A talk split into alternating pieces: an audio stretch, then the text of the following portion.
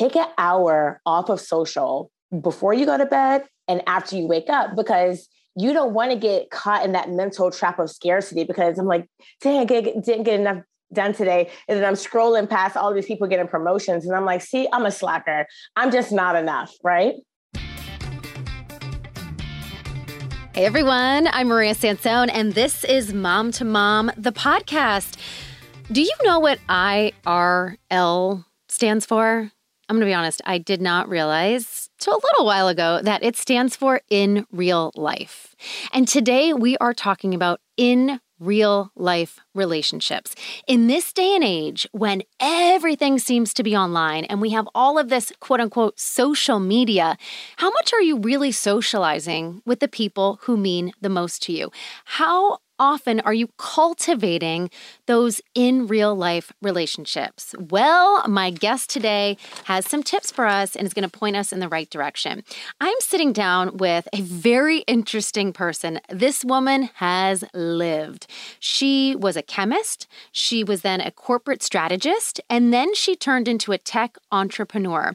Her name is Isa Watson, and she is now helping people with her platform find deeper and real connection with friends she explains how social media really went from a focus of connection originally, that's what it was supposed to be about, to a place where we just want to feel validated all the time. And it's gotten to be a place that isn't anything what it intended to be.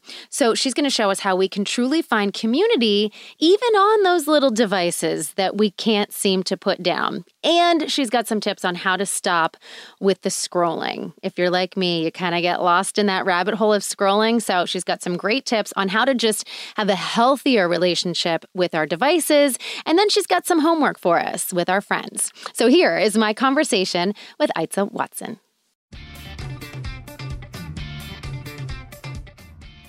Hey, welcome to the show. Thanks for having me. I'm so glad you're here. We're having this whole conversation about connecting in real life. Mm-hmm. And yet, I've been having so many of these virtual connections. mm-hmm. um, so it's nice to meet you virtually. 100%. Nice to meet you as well. So, why did you want to start this conversation about connecting IRL, which I have to confess that for the longest time, I did not know what IRL meant. It's not until recently. So, for those of you out there like me, when you see IRL floating around on the internet, it means in real life. So, today we're mm-hmm. talking about connections in real life in a world that is online. So, why did you want to have this conversation? Well, we were very digital first prior to COVID. But, you know, during the pandemic, we were really locked in our houses for what, two, two and a half years. And what's happened is that you know, loneliness. It's exacerbated the loneliness epidemic in a really big way. Um, it's really impacted young adults all the way up to, you know, mom and the baby boomer older generations. And so I think it's such an important conversation to have, in part because there's a lot of kind of re education of what getting back out there looks like. You know, a lot of people have social anxiety around, you know, reconnecting with their friends in, real life. But one interesting stat is that prior to the pandemic, about a third of you know millennials and gen z have reported feelings of loneliness or felt like they didn't have like a really close friend at some point during the pandemic that number doubled and wow. so i think that we're coming out of this pandemic in a way we're like, okay, we're kind of going outside a little bit more. But I think it's just so important to make sure that we're intentional about maintaining those connections so that we can have the healthiest lives possible. I think there are a lot of people who were homebodies or maybe did have a little social anxiety and kind of tended to like to be home. And the mm-hmm. pandemic mm-hmm. was the greatest excuse to just lean into that behavior. Right. And it can be hard to kind of find your way back. So you've got tips for us. We're going to talk about all of that and your new endeavor and um, mm-hmm. how you're helping people connect in real life. But first of all, before we do, just kind of talk about how you even got to launching Squad, which is mm-hmm. your app and your endeavor, because you wore a variety of professional hats. You've you've lived, girl. I've lived. so tell us how you got here today. Well, I started my career as a chemist. I was I started working in the research labs at UNC Chapel Hill. So I went to high school in Chapel Hill, North Carolina, at the age of 14. And you know, fast forward, ended up becoming one of the youngest published chemists in the world at 19 years old. Was on the metabolic diseases team at Pfizer. I decided, I said, you know what? I love science. I love being in the lab. But where I was, the feedback loop was so long. So as a discovery chemist, whatever I worked on, I wouldn't like it would never touch a patient for like 15 years. That's a long feedback loop, right? And so I said, let me go to business school, went to MIT, studied economics, fell into Wall Street, where I worked as a right hand strategic vice president to the C suite at JP Morgan Chase. So, all the way from kind of building up multi billion dollar products, moving over to Asia to build products out there, coming back to the US. And then, you know, the one thing I'll say about my transition from finance to, to entrepreneurship is that entrepreneurship is, entrepreneurship is very personal right? And in that regard, you know, when I was at JP Morgan, you know, my parents who sponsor a bus trip for kids to visit colleges every year. One year that bus ran off a straight road, flipped over and ejected both my parents out the front window. And my dad didn't survive that.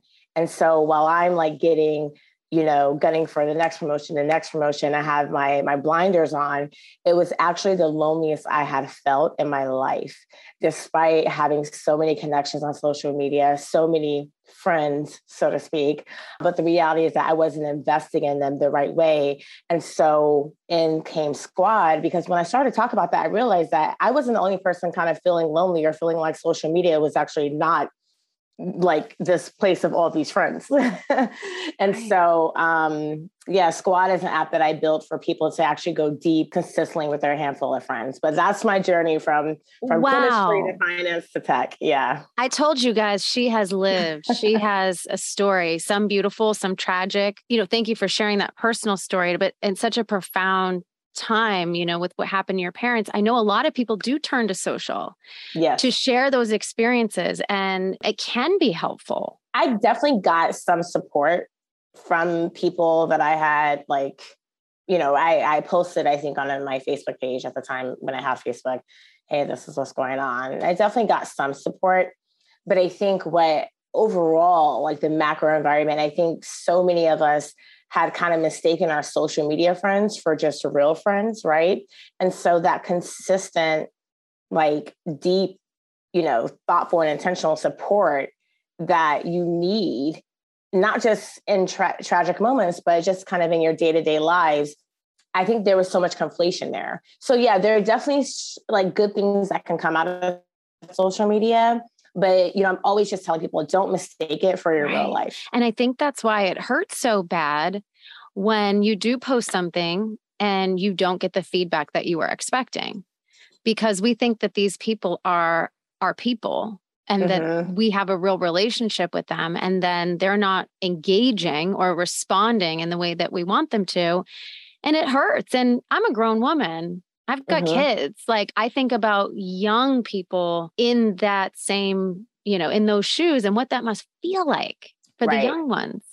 hard. And, I mean, it, it's definitely a shocker for the young ones in a, in a big way, actually. You know, one of the things about social media, I love Dr. Brene Brown. She's my favorite psychologist. And she says that vulnerability is the risk you must take if you want to experience connection. And that's a really interesting kind of underpinning of friendships or real relationships. And that's really hard to experience on social media in a really big way without putting yourself out there for the attacks and, you know, the, you know, the support that you didn't get. Like I definitely had friendships that shifted. I had friendships that are no longer friendships anymore um, when I was going through that moment because there were so many people who I thought would show up for me that did not. Mm. Now, how have you seen social media evolve through the years? I mean, you've you've lived it on a personal level, mm-hmm. um, but now on a professional level too. You're looking at it through a different lens. I think that when Facebook, Twitter, all those guys, Mark, Jack, I think that what their intention was was connection. I do believe that. But what it morphed into when you're adding all these ad business models and all of the likes and the algorithms, what it morphed into was this validation mechanism. So what happens, I put up a photo. If I don't get enough likes, I take it down. I'm like, oh, that wasn't a good photo then, right? right? And then we become very conditioned to share only half of our story, if that, right? And so I think that what social media has actually evolved into is a content sunken place of just content that has been validated on social media by its users. And one thing that most people don't realize is that social media follows this kind of 1990 rule. And that dictates that 1% of people on social media, 1% of the users are actually the content creators. They're the people whose stuff you're seeing in the feed. 9% lightly engage, repost, etc., post from time to time. But 90% of social media users are lurkers. They actually mm. do not engage, they do not post. And so the, the vast majority of people on social media, all they use it for is content. It's not connection.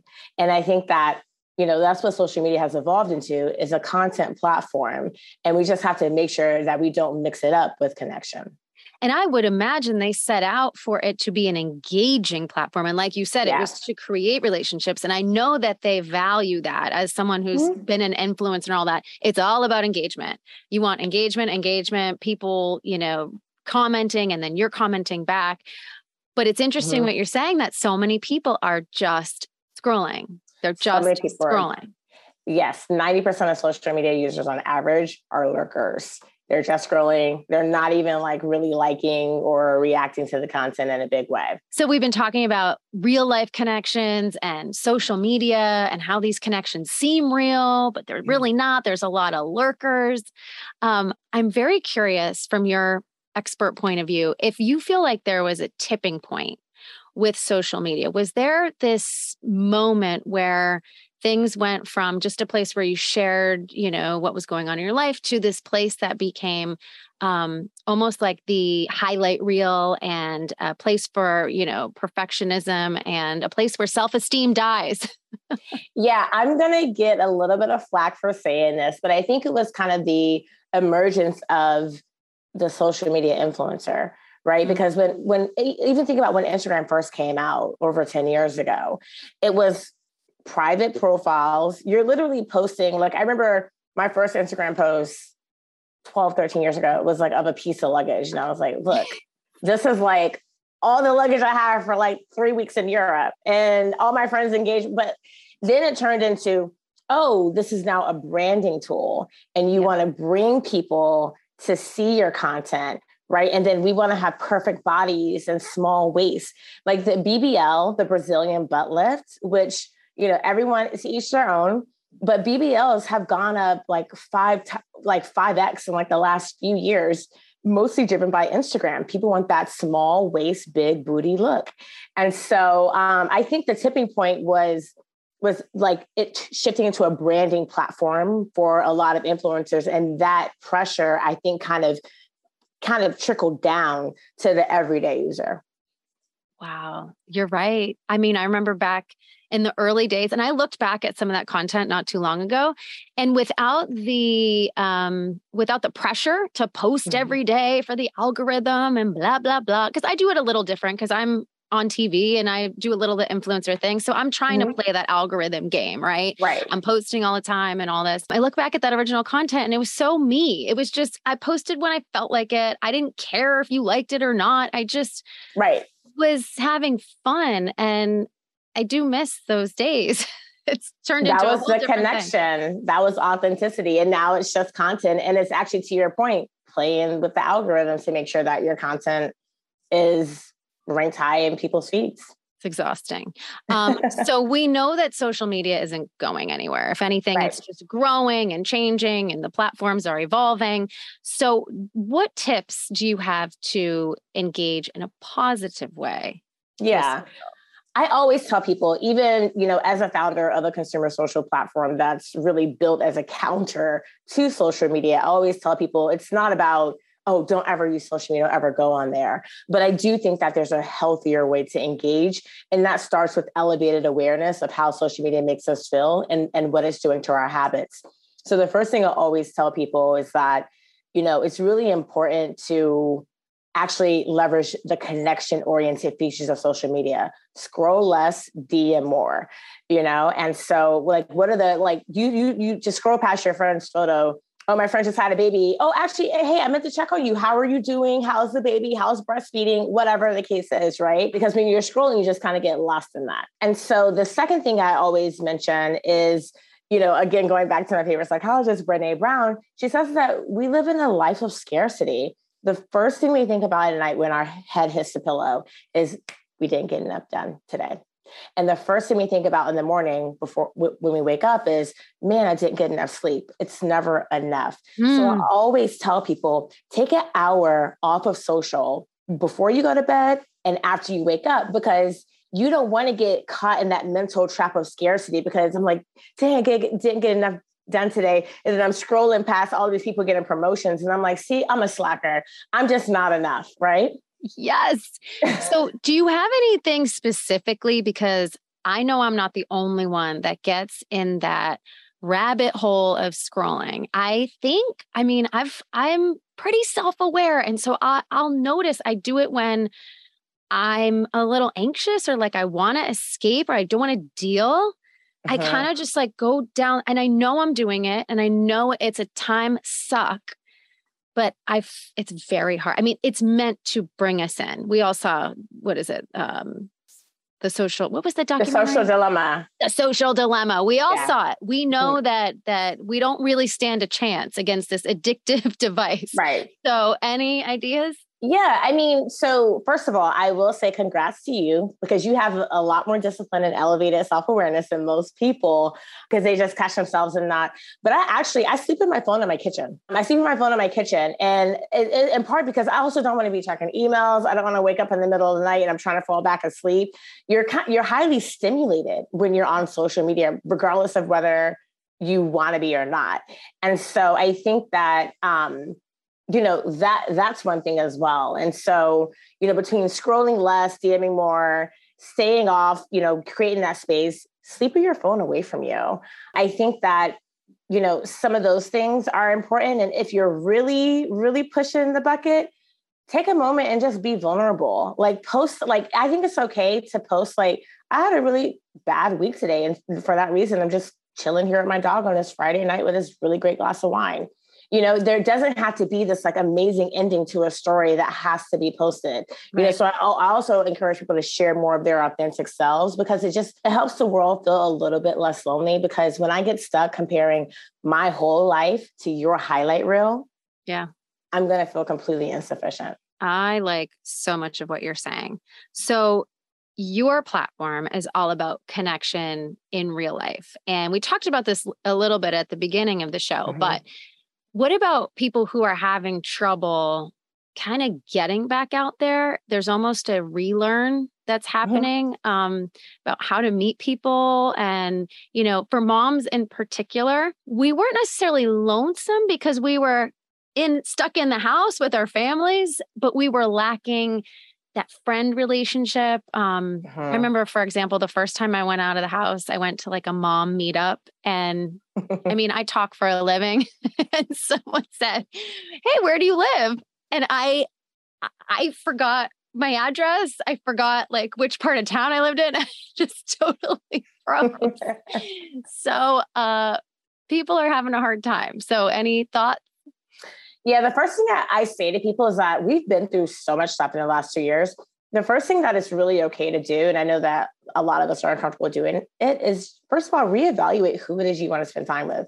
I feel like sometimes you were just kind of caught up in these like habits and motions mm-hmm. prior to the pandemic. And so much has changed. So many people have changed as well. And so who is it that's actually bringing you joy? Be intentional about that. But in the way that you know, we always talk about investing time into our romantic relationships and and and just like really dedicating ourselves to that. I think that friendships are worthwhile investing in too because that's how you get the return of that vulnerability and strengthen that connection. And so I tell my I tell people all the time the way that you shoot your shot in the DMs with your with your just a cute girl or cute guy or, or whoever shoot your shot with your friends. Like, you know, I've had people be like, you know what? Why don't we go out for coffee? And I'm like, you know, I haven't seen you in three years. Why don't we do that? Right. I have a friend who's a new mom, a mom of four, or sorry, four month old twins. Oh. And yes. Let us pray. a mom of four month old twins. And I, I actually, it turns out that she moved like less than a mile away from me. I live in downtown Brooklyn.